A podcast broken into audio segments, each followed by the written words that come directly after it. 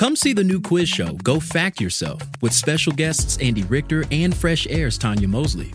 It's March 23rd at the Crawford. Get your tickets at laist.com slash events. Hey, it's Antonia Cereijido, the host of Imperfect Paradise, a show about hidden worlds and messy realities. We first released Yoga's Queen of Conspiracy Theories a year ago, and as we were planning to re release this series, I asked correspondent Emily Guerin, who reported this story, what has happened in this last year? Are there any developments in the yoga conspiracy world? And she suggested that I check in with Matthew Remski, one of the hosts of Conspirituality, a podcast that looks at the intersection between spiritual communities and conspiracies.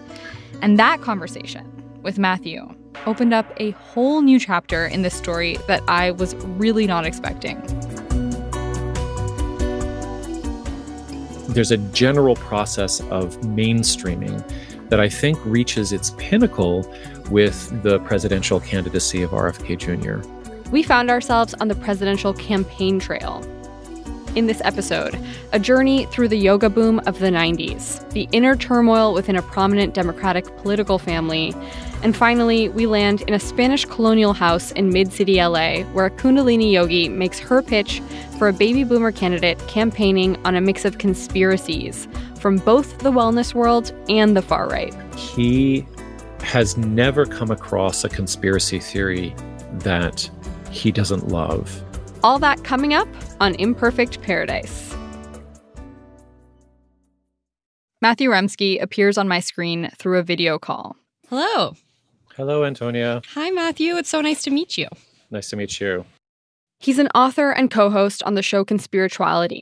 They've released nearly 200 episodes that aim to, quote, dismantle New Age cults, wellness grifters, and conspiracy mad yogis. Matthew's in Toronto, I'm in LA, but we do have one very relevant thing in common. At one point, we both fell in love with yoga. How and when did you get interested in yoga? I wound up in New York City. And it was in the midst of the yoga boom of the late 1990s. And I was with my friend walking by the sandwich board sign of a place called Yoga Zone. And we went upstairs, and I had some kind of mystical experience. I was being asked to sort of breathe deeply and feel into myself and uh, allow my sensations and my feelings and my emotions to be what they were. And all I felt was my body, actually. Like I, I my my mind went blank. And I think that to have it suggested to you that that's the only important thing can be very revelatory for somebody who is overly intellectual or somebody who is prone to anxiety. And I think those are all fair descriptions of, of me in various points of my life.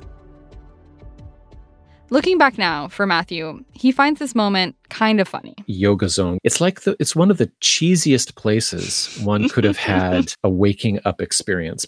The founder of Yoga Zone was a guy whose side gig was fashion photography. And this was a time when yoga was at its peak culturally trendy. In New York City, there were new boutique studios where they played hip hop instead of new age music during the class, and celebrities like Madonna and Christy Turlington became yoga proselytizers.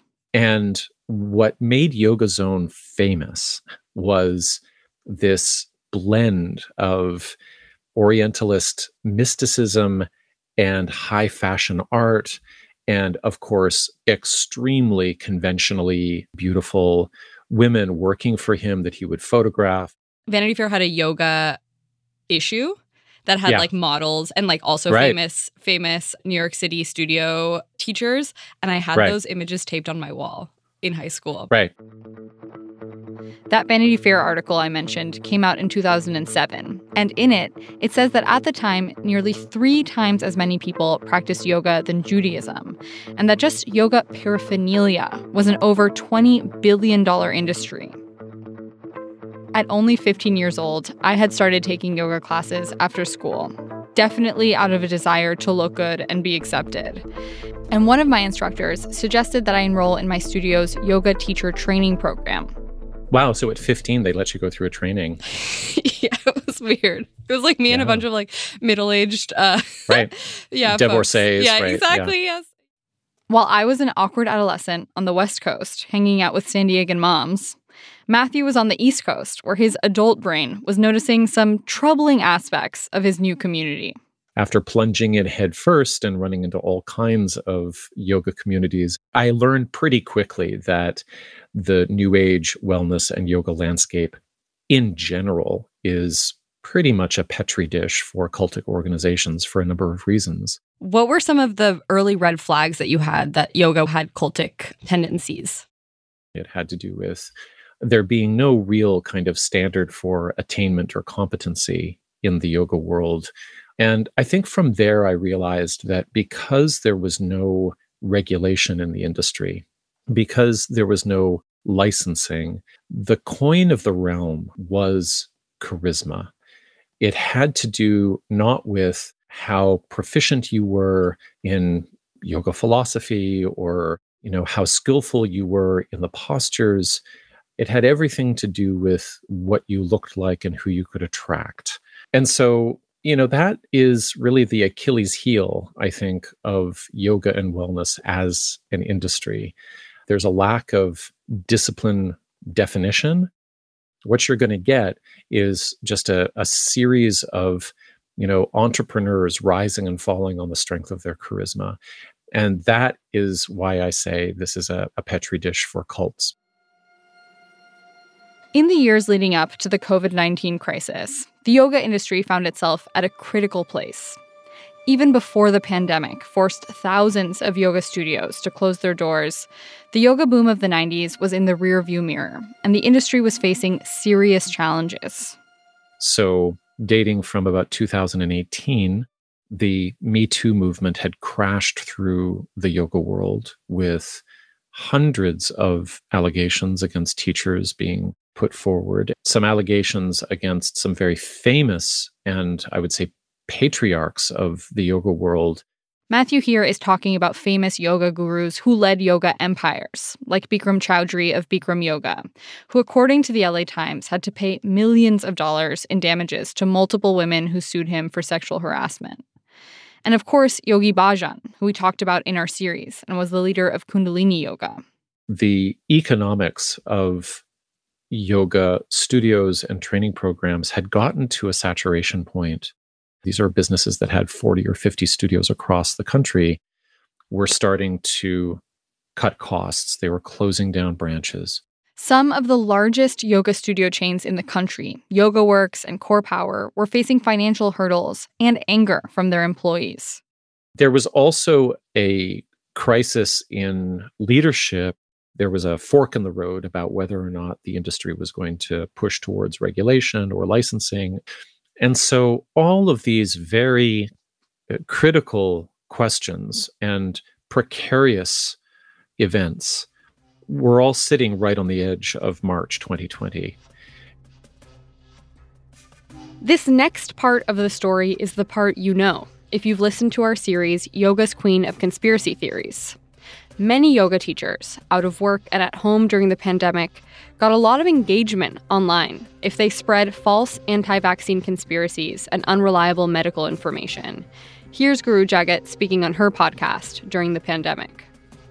The rips in time space that have opened unnatural portals from the Nazi kind of different kind of agreements with extraterrestrials. And then also, I mean, I think this is very important for what's happening right now, even with COVID. I don't know. My opinion is maybe it's best that people don't There's get the test. Two, yes, there are two sides to every situation. Yeah. yeah. I, I do believe that it's possible that they're spraying some sort of aspect of chemical warfare or coronavirus in the chemtrails. I mean, I'm not super paranoid, but these days, I, who knows? All of this snowballed in 2020. So, what I wanted to know from Matthew is what happened next? What happened with all the misinformation that was spread during the pandemic? Where did all of that energy get directed? So you've now been doing this podcast um, for four years, and I'm sort of curious, like over the time, How has what you've covered shifted on the show and like sort of what have been like the eras since the pandemic of where you've seen this conflation between spirituality and conspiracy?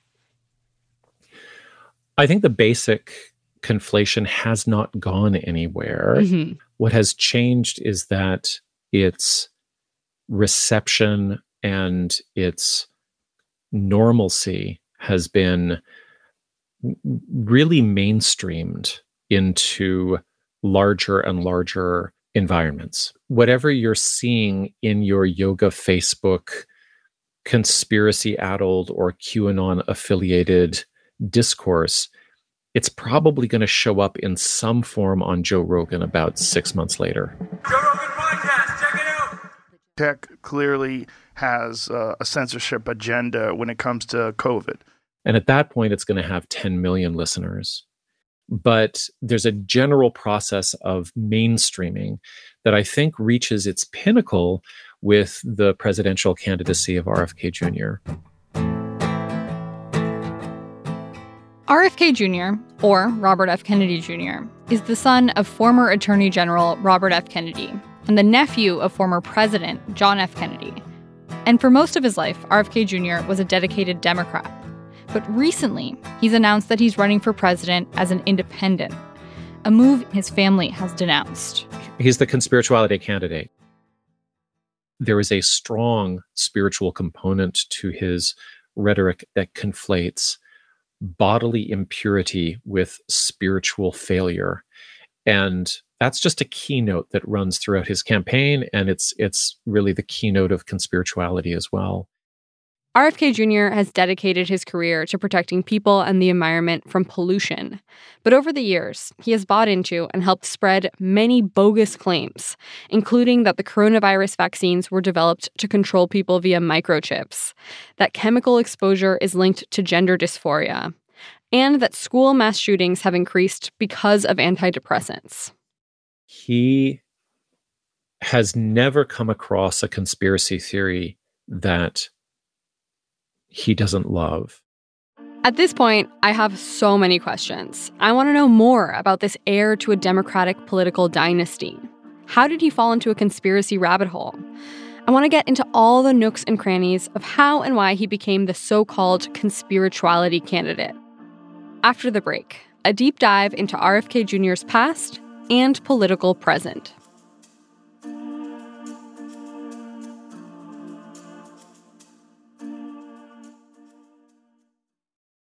Selling a little or a lot? Shopify helps you do your thing, however you cha-ching.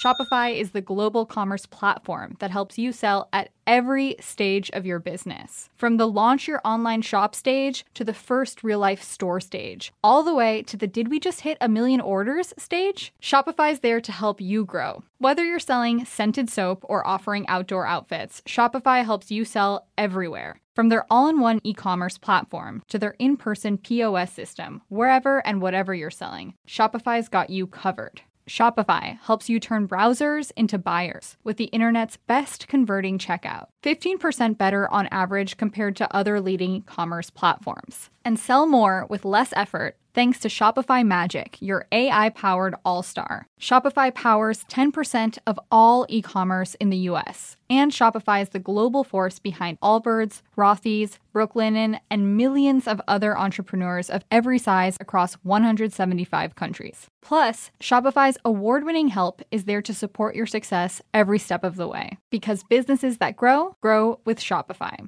Sign up for a $1 per month trial period at shopify.com slash paradise, all lowercase. Go to shopify.com slash paradise now to grow your business, no matter what stage you're in. Shopify.com slash paradise.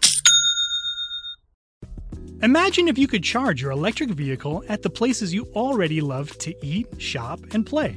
Whether you're at the movies, on your weekly grocery trip, or running errands at your local mall, Volta EV charging stations are built around your day to day and located in your community and nationwide.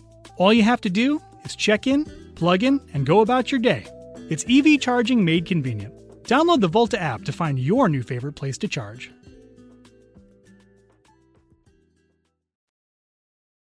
Welcome back to Imperfect Paradise. I'm Antonia Cereijido. When we left off, I had just learned that according to Matthew Remski, author and host of the podcast Conspirituality, a lot of the troubling conspiratorial health misinformation that had been circulating around during the pandemic in yoga and wellness communities has made its way into the political mainstream through the presidential campaign of Robert F. Kennedy Jr., who's running as an independent. I wanted to understand who RFK Jr. is and what he stands for, and so I reached out to David Freedlander. I'm a political journalist, mostly with Politico Magazine and New York Magazine.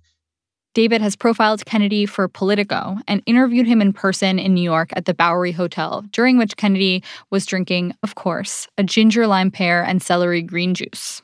Who is he? Who what what are his family connections? What uh, is the legacy he comes from? Obviously, like the Kennedys are sort of the royal family of, of Democratic Party politics in the United States.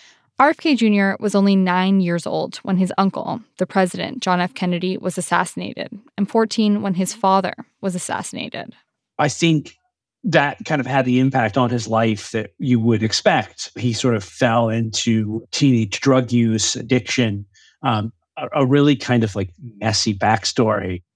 Kennedy told Britain's new channel that he started using heroin when he was just 15 and struggled with addiction until he was nearly 30 but then like you know emerged as a as a sort of early middle age as an environmental hero someone who fought to clean up the hudson river in upstate new york he was an environmental lawyer and sort of fought against corporate power in terms of pollution and especially you know in terms of like big pharmaceutical companies and things like that i had actually gone to an event he had done up in harlem I think it was around 2006 or so. And he was a very different figure then. This was an event that was about mountaintop removal in West Virginia and the sort of you know, pollution that would flow from that into these like small mountain communities.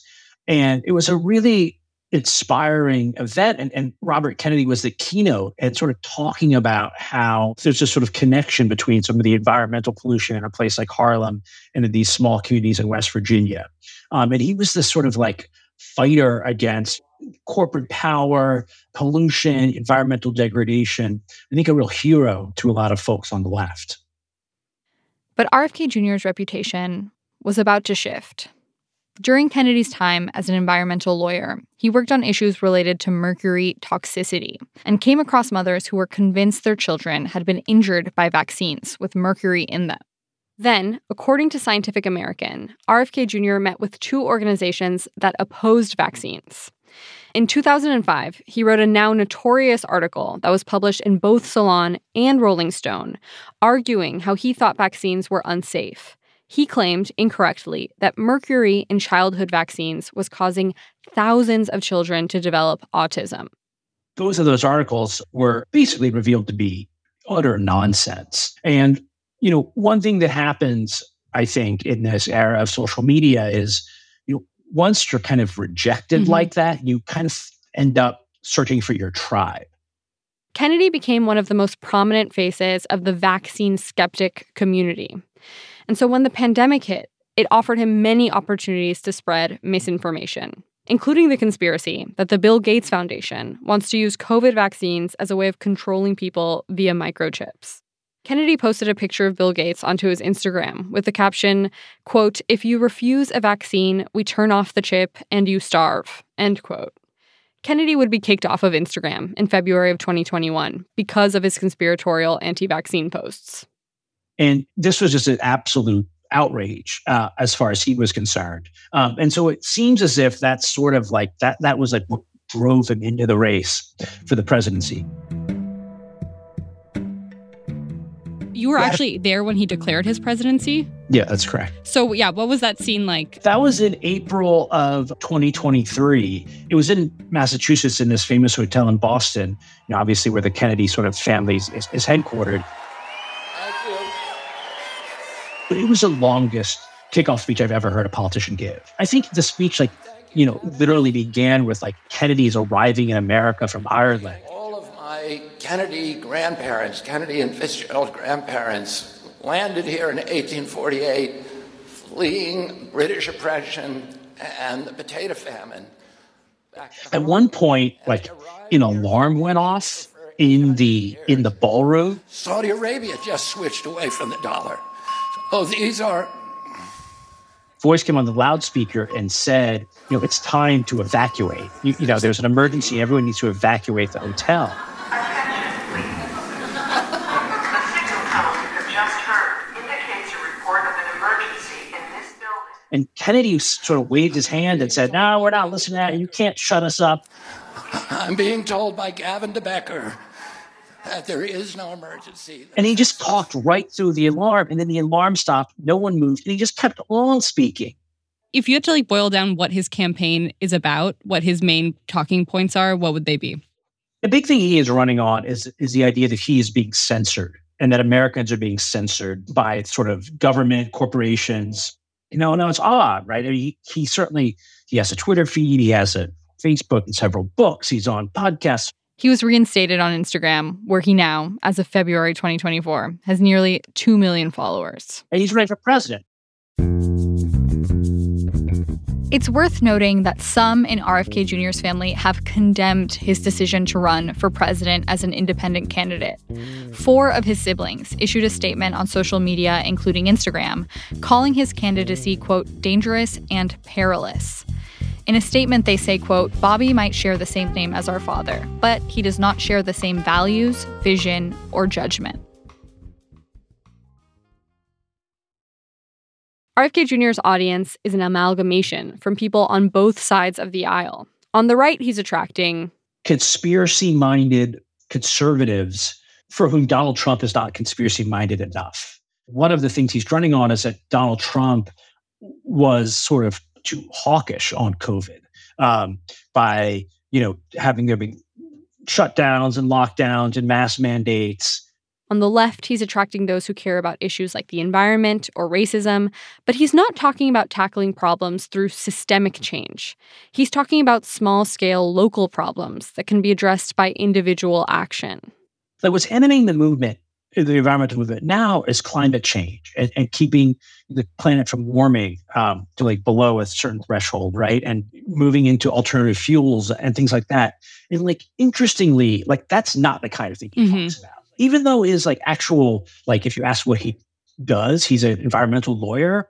And you would think, especially if he was like running in the Democratic Party primary, which he was at one point, that would be the kind of thing that he would be um, talking about all the time. But but he's he's not really. He doesn't talk about like environmental justice. Instead, it's much more of this like let's clean up the river in my backyard. Let's clean up the air in Los Angeles. Let's like do these kind of small local things uh, rather than looking at kind of systemic issues in a way. Yeah, that it's more about like keeping you as an individual safe than thinking about things in a larger systemic way. Yeah, exactly. He's doing surprisingly well in the polls. Um, you know, he's getting like 20% of the vote, which I think has surprised a lot of people. Kennedy has turned out to be a very effective social media user who knows how to attract online engagement.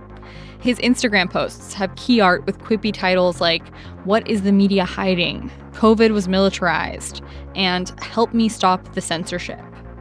It feels reminiscent of Guru Jagat's classes and social media posts, in which he would rail against, quote, corporate news and talk about the, quote, agenda behind the lockdowns. On Kennedy's Instagram feed, he often features interviews he's done on the podcast circuit. These are very popular interview podcasts that are not known for thorough fact checking.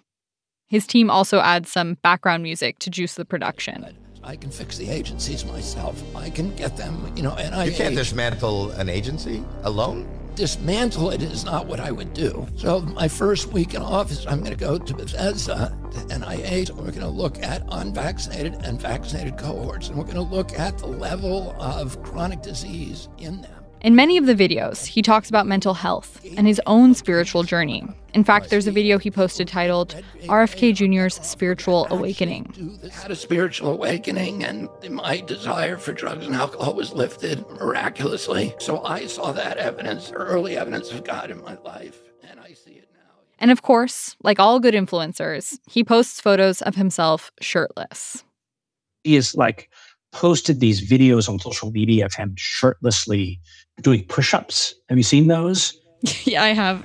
Okay. Let's go. That's a fit boy. he's totally ripped. I mean, he's a he's like for an old guy. Did you notice that in person? Was that like a notable thing in person? For sure. Yeah, for sure. He's strong and like in very good shape. That video of him doing push ups, which was posted on X, formerly known as Twitter, has over 17 million views. He followed the post up with a tweet stating, As president, I will restore America as the global example of health and well being, not through pills or syringes, but through character and self discipline. And I will continue to walk the walk and lead by example. Hashtag Kennedy24. That sounds so similar to how Guru Jagat talked in her classes and on her social media about how your health is your responsibility.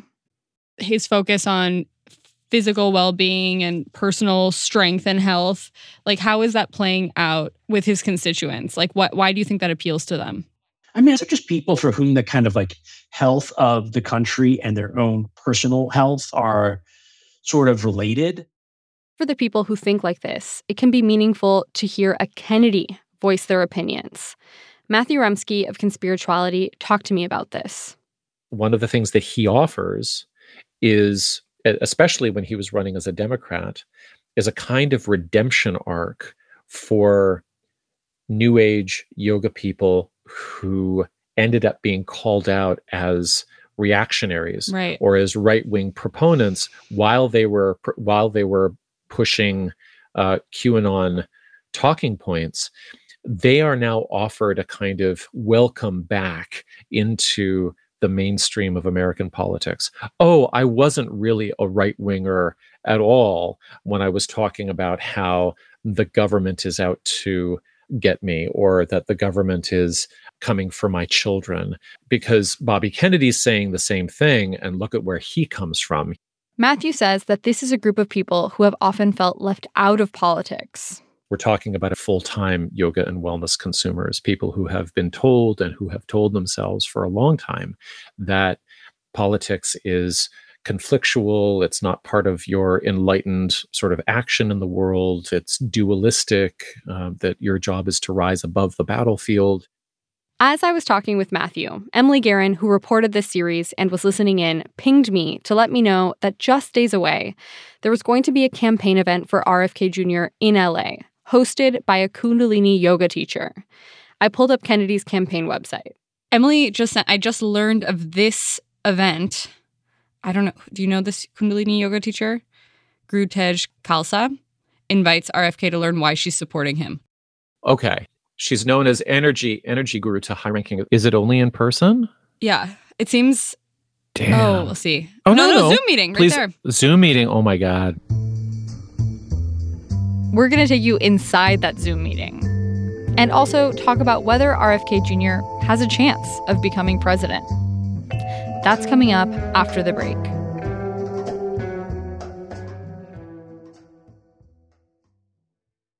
At a time when information continues to come at us faster and faster, sometimes you need to hit pause and rewind NPR's Throughline takes you back in time to the source of the news stories filling your feed. Find NPR's Throughline wherever you get your podcasts. Welcome back. This is Imperfect Paradise. I'm Antonia Cereijido. So, our correspondent Emily Guerin was not able to attend the Guru Tej Khalsa event for RFK Jr. live this past January 14th, but she was sent a video of the event after by the local Los Angeles Kennedy campaign coordinator. And I've asked Emily to join me to talk me through it. I'm very excited to hear about what this event was like. Yeah. So it took place basically in the living room of this very nice Spanish style kind of mid-city Los Angeles house. And what what I could see in the video was there's these four people sitting shoulder to shoulder, two men and two women, and then there's this like audience of unknown size off camera behind them that like claps at various points. So one of the women is wearing all white and she has this tightly wrapped white turban. And this is a woman named Guru Tej. Uh, Guru Tej is a Kundalini yoga teacher in LA. Actually, I had not heard of her, Antonia, so I had to sort of do a little digging, but She was described to me by Philip Deslippe, who was one of my Kundalini experts from this series, as a small fish in a small pond. Like she's kind of like a freelance Kundalini yoga teacher. She's like unaffiliated with any big studio. Like she's certainly not a celebrity like Guru Jagat was. She looks like she's in her 70s. She calls herself a spiritual mentor and coach who works with women to release, overwhelm, and regain calm and clarity. Okay. And she calls herself the energy guru. RFK Jr. is not actually at the event, but the event is in support of his presidential campaign.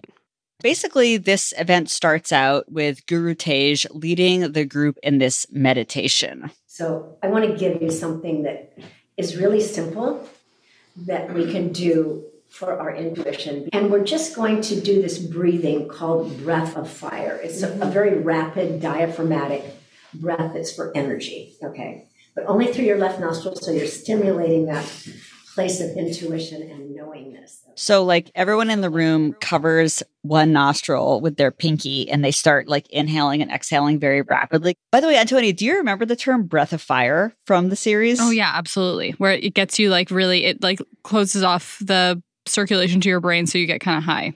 Exactly. Yeah, it's a total Kundalini thing. Guru Jagat used to do it all the time, and now Guru Tej has this whole room of people doing this. So afterwards, they all take a deep breath, and Guru Tej kind of like brings it back to the reason that we are all here.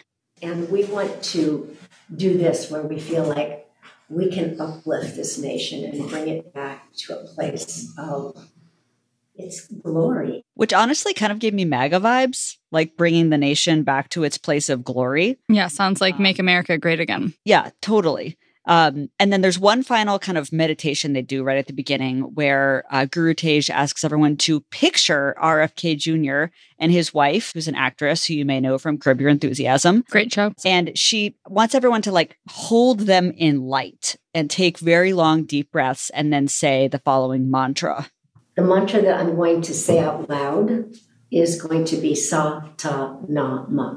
Satanama. So they all chant, and this goes on for a while. Sa Ta Na Ma. And then they move to the next portion, which is why they support RFK Jr. I'm excited to hear these reasons. So interestingly, the four folks on this panel, they reference his family a lot. Like they're really connecting him to this royal dynasty. And there seems to be a lot of nostalgia that they have for this time period of the 1960s. When John Kennedy was president, the whole terminology then, and most of you probably aren't old enough to remember that, is the best and the brightest. And the country kind of resonated around, yeah, we're part of that. We're the best and the brightest. And it was it was uplifting. So that's that's Guru Tej's husband, Keith. And he kind of goes on to say how, you know, it's not uplifting anymore. Like everyone has sold out. There's nothing hopeful. Everything's done for profit, including running for office, but not RFK Jr. And then he goes on to hit on a number of what I now know to be RFK Jr.'s talking points. Big pharma, chemical. So if we want a healthy immune system, we have to have healthy soils and we have to clean up our rivers.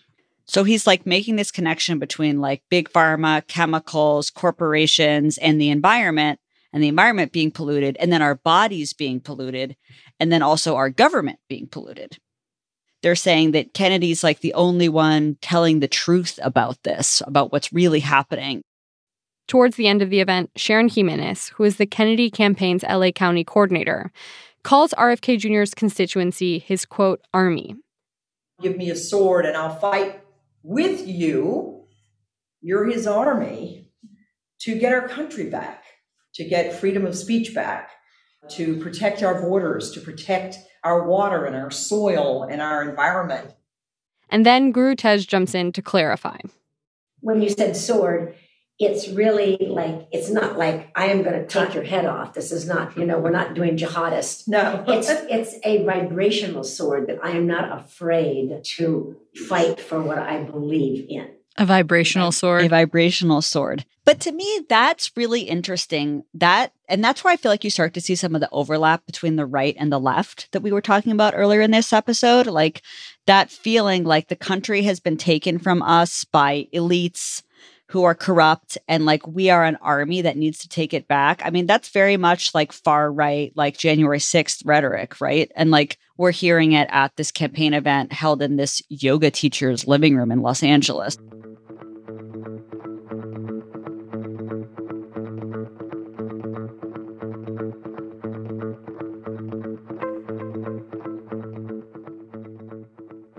Certainly, there are people who are resonating with RFK Jr. and his platform.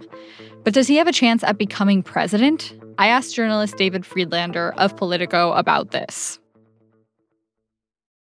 Do you think that his candidacy is going to have an impact on the election? The, the big question, I think, for him right now is whether or not he can get on the ballot because it is hard and it is expensive to get on the ballot. So I think that's a big question. You know, he is he's like polling right, you know, just kind of behind Trump and Biden, which isn't bad for a third party guy. I mean, I think there's a big question of whether or not he'll like hurt Biden or whether or not he'll hurt Trump. At this point, do you think he's taking more people who would be traditional Democratic voters or more people who would be traditional Republican voters? I think it's a I think right now it's a little bit of a mix. There's a notion that like any kind of little spice in the mixture is going to hurt the Democrats. I mean, I think if he were to like really ramp up a lot of the anti-establishment and conspiratorial rhetoric, you can imagine it, it taking a little bit out of Trump too. I'm getting flashbacks to the 2016 election when I feel like a lot of the media at like legacy places, like where you worked, I've worked, Donald Trump seemed more like a fringe candidate and was sort of treated that way. Yeah. I, I'm feeling a little bit of like, oh, are we, is this sort of a similar situation with this candidate where I think so much of what we do when we report on him is just how outlandish and and completely not factual a lot of the things he says are. And i just i'm finding myself as a journalist having a little bit of wariness around that dynamic. I'm curious for you how that plays out in your reporting. I mean, it's it's obviously like if Trump taught us anything, it was like to distrust our assumptions. I think a little bit, right, and know that anything can happen, and it's sort of not up to us in a lot of ways. I mean, I, I think that like the history of sort of third parties should like give us a little pause on the fact that he would like become president. It, it just it's just very very hard to convince Democrats and Republicans to not vote for Democrats and Republicans. So I guess we'll see.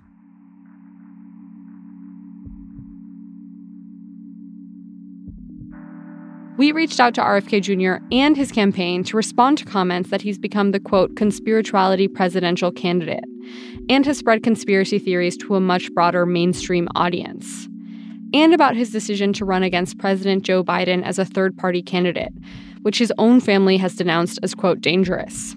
His campaign didn't get back to us, but on Fox and Friends, Kennedy said that his family statement was, quote, very painful for him. Regardless of whether RFK Jr. wins or not, he's already done a lot to mainstream conspiracy theories. Here's Matthew Remski again. RFK Jr. has probably drawn a fair number of Katie Griggs's old students and engaged them in political activism, perhaps for the first time in a long time.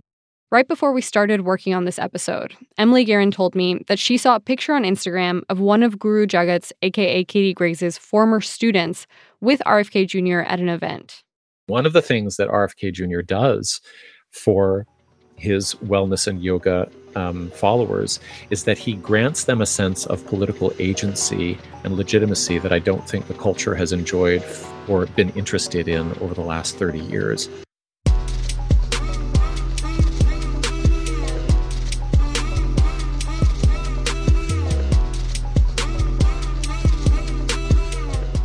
This has been part four of Imperfect Paradise's Yoga's Queen of Conspiracy Theories.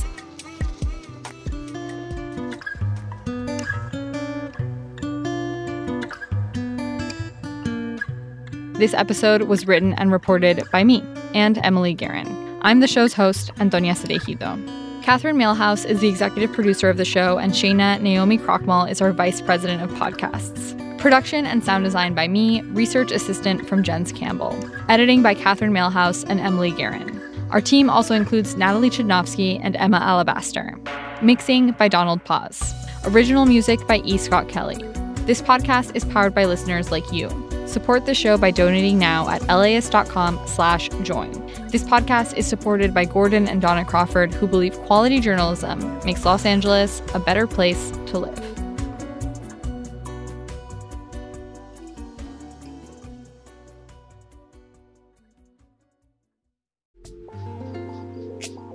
This program is made possible in part by the Corporation for Public Broadcasting, a private corporation funded by the American people.